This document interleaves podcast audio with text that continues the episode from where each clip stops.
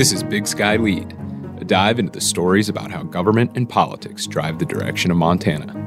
This podcast is from the reporters of the Montana State News Bureau in Helena, your eyes and ears on state government. It's produced by me, Tom Bridge.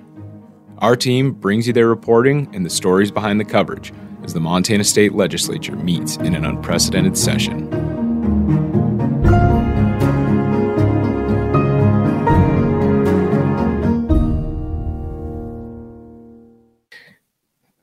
Last week, we saw something unfold in the U.S. Capitol that's unlike anything this country has seen in more than 200 years. There was an armed insurrection with lawmakers having to flee out of fear of violence and hide in undisclosed locations for hours. People died.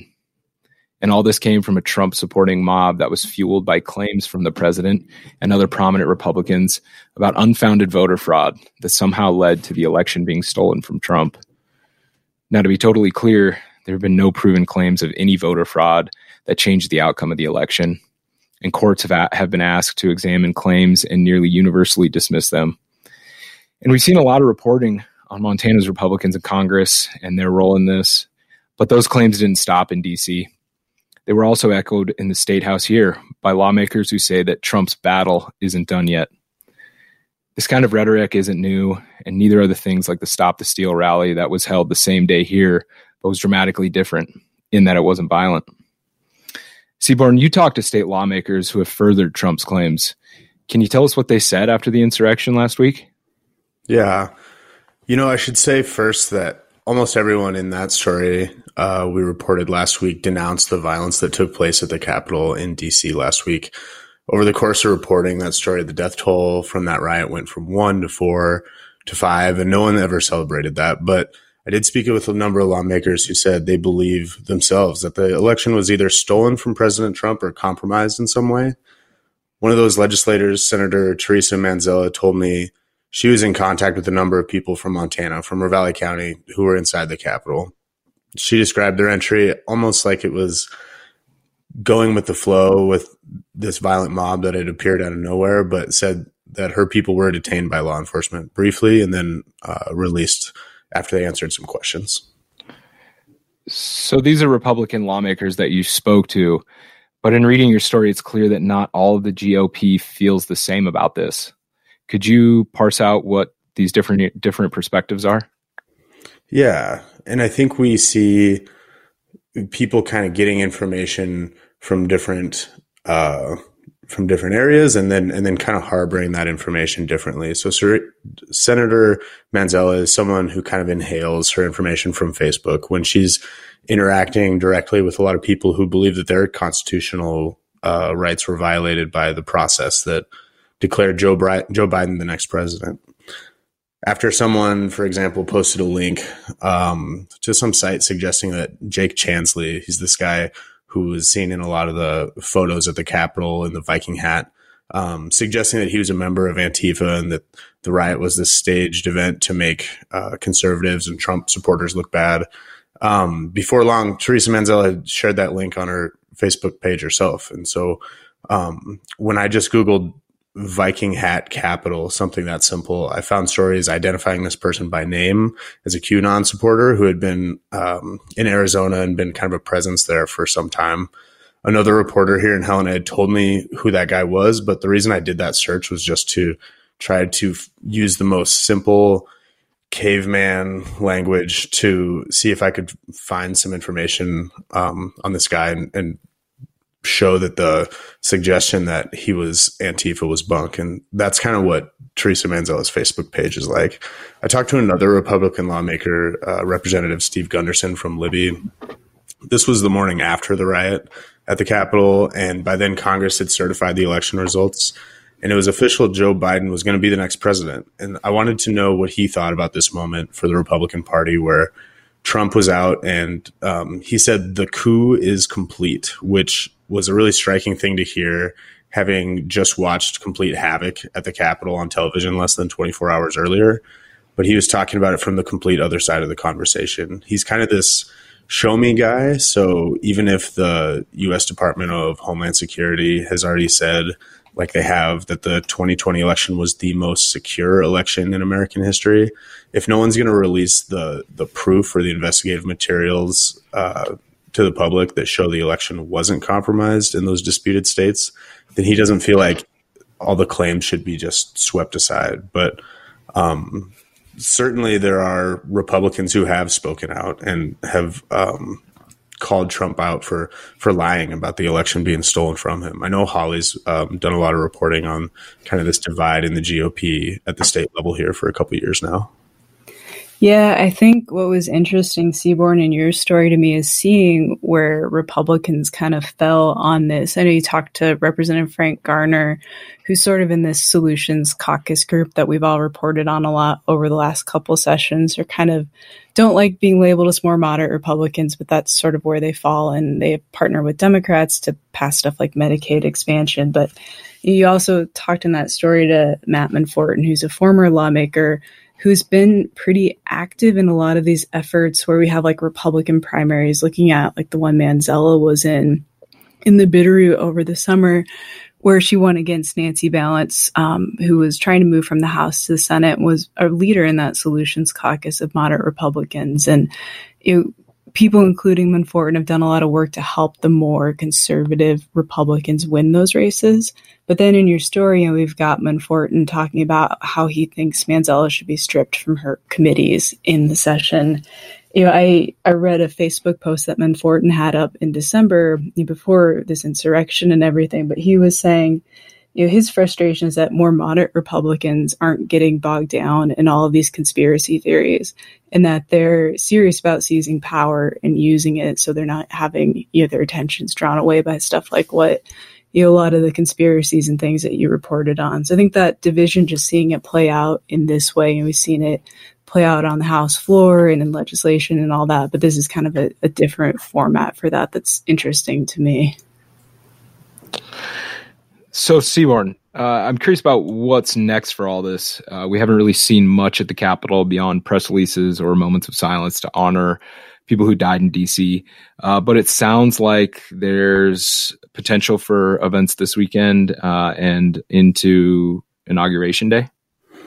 Yeah, the FBI this week put out a notice that um, they had found information suggesting there's going to be potentially violent demonstrations at all 50 state capitals around the country in sort of the days leading up to the inauguration next week. Um, there's there's not a whole lot that's been advertised here locally as far as what we should expect at the Capitol in Helena. Um, we kind of got a taste of what kind of people may be out there last Wednesday uh, here in Helena as the insurrection was happening in Washington D.C. But um, following that event, we just are not really sure yet what to expect um, here in Montana.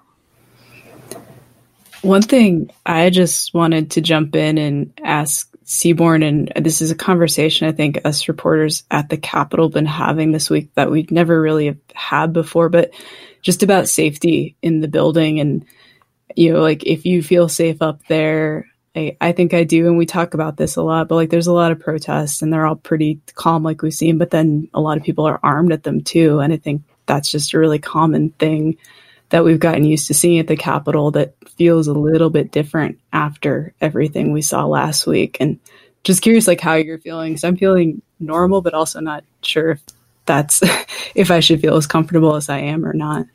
Yeah, it's certainly a little unsettling to see images in Washington D.C. where someone has written "murder the media" on a uh, on a door in the U.S. Capitol, and um, that's not really the the vibe that I've gotten at any protests in Montana over the last year. Even though there have been several protests we've reported on that um, have seen people show up with arms, whether open carry or, or concealed carry, and um, while I tend to try to keep my head on a swivel after an insurrection at the U.S. Capitol.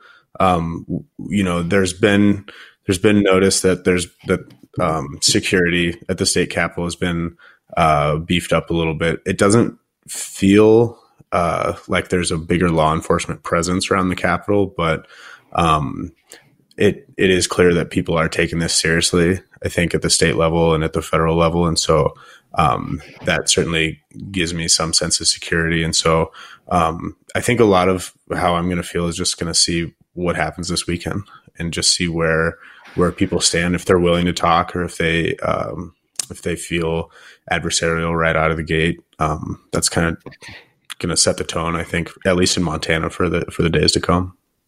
Yeah, you know, it's it's interesting. I've covered a lot of um, demonstrations and rallies at the Capitol, um, and some of them are, you know, open carry and, you know they're armed events. Um, and there's usually people in the crowd that you know will go out of their way to, you know, make a proclamation to us with press badges on that you know we're we're you know doing an injustice to the country. Um, and there's I, personally, I never really had a fear of um, violence coming from some of these protesters and, and those that are armed. And, and I, it, it, makes me wonder if it's just, you know, being in a, a state where, um, you do see people open carrying and, the, and there is kind of a prolific gun culture. Um, if there's just a certain less of a, a, an on edge feeling when you're around guns, just because we live in Montana and we are around guns, but certainly seeing what happened at the Capitol last week, it's made me pause and think about how um, these peaceful protests uh, that do have firearms involved could quickly turn um, if somebody chose to uh, make that happen. Um, so yeah, it, we've certainly entered a, a, new a new paradigm of thinking um, covering these sorts of things uh, for sure since last week. Uh, but even with these increased safety measures and uncertainty leading up to inauguration day, there's still a lot of legislating that's happening. Um, bills are running through committees. So far, the pace is pretty quick. Um, and Tom, I'd like to chat with you a little bit about uh, what some of the fish and wildlife bills that are being discussed that that you're following. Yeah, Tom, uh, it's our usual um, lively list of enthusiastic uh, fish and wildlife bills that always seem to uh, get people either fired up or um, you, you, know there's some pretty um, just kind of nice ones this this session though I will say there's one to add free fishing to Mother's Day weekend. Um, so far we've seen a couple other bills. Um, one would um, both increase the fine for trespassing while hunting, um, as well as on a second offense you would lose your license for a year. Um, we've also seen mandatory trapper education introduced. That's been a big issue for more than a decade. Um, trying to get that across the finish line, and, and this very well might be the session um, that that happens. But uh, one that I know um, you and I have talked a lot about because you know we're both hunters and both journalists is um, it's a bill that came up two years ago, and um, uh, Senator Jill Cohenour of East Helena is bringing back some some additional language this year, but it's talking about um, how uh, the state of Montana um, collects wildlife location data, um, who should have access to it, and um, what should be the allowable uses of it. So, okay, so I think a lot of people who probably don't hunt and probably haven't gone through the throes of trying to find elk on public land may not understand exactly how uh, wildlife data obtained by state biologists can even be used in hunting or is even controversial. Can we maybe rewind and and uh, not necessarily provide hypotheticals, but maybe lay out why this is concerning to people who um, are are uh, worried that the use of this data may result in unethical hunting? Sure. So well, it's not necessarily written into law. Montana's hunting laws do promote something called fair chase, uh, which essentially means that um, the animals you're hunting have a reasonable opportunity to get away, and that the technology you're using um, won't create an unfair advantage for for the humans. Um, so, with that in mind, uh, what you have is you know legitimate research projects um, surveys and the state of montana currently has about 1100 individual animals with gps locations Um, and what um, a handful of hunters, and actually it's more than a handful, it's about um, over 25, I think, in the last two years, um, have requested um, the, the that location data. So it's real time. This elk is at this um, specific GPS coordinate at this time. Um, and they are some of them are self-reporting that hey, this is for the purpose of hunting. I'm going to get this data, and then I'm going to go out and try to find these animals. Um, that pretty much does fly in the face of, of fair chase hunting. Um, the idea that you know the state of Montana is going to you, can't, for example, use a drone to go up and find an animal and then go try to hunt it the same day. Um, you can't fly in, in, a helicopter and go try to find animals and then go hunt them.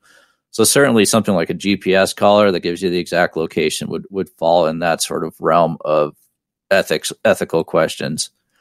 Um, so what we saw in 2019 was Cohenour initially brought a bill that would have banned the actual release of that data. Now, what we ran into there was the Montana Constitution.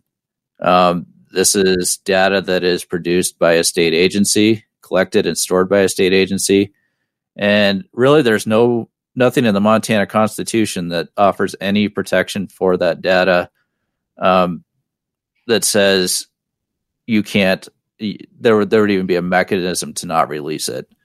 Um, so what you saw was the Montana Newspaper Association came in as an opponent on that um, that bill, saying you can't start adding provisions in in law that take away the public's right to know. Um, well, we don't disagree that this is uh, an, an, an an important issue for hunters. Um, this is not a good precedent and not something, not a road we need to go down. So what we saw was um, a revamped bill that essentially said you must release that data, um, but it can't be used for hunting.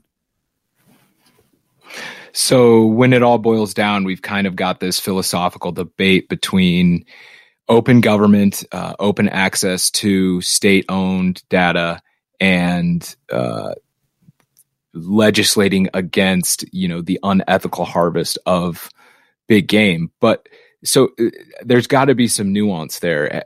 Who besides these hunters um, makes use of this data and, and why should it still be available for that purpose so um, for example, another opponent on that bill was the oil and gas industry. Um, and the reason they came out against it is because they use that data for environmental reviews. Um, you know, say you want to put a oil well um, someplace, you're going to want to know where sage sage grouse leks are, um, other things like that. Um, so there, there's definitely legitimate purposes for that. And just beyond hunting, I mean, it can be wildlife watchers, it can be photographers, um, anything like r- really anybody has a right to request this data. The state has no means to say no, you can't have it. Um, but uh, but again, it does run into a fairly narrow area of, of hunter ethics that I think was the primary concern.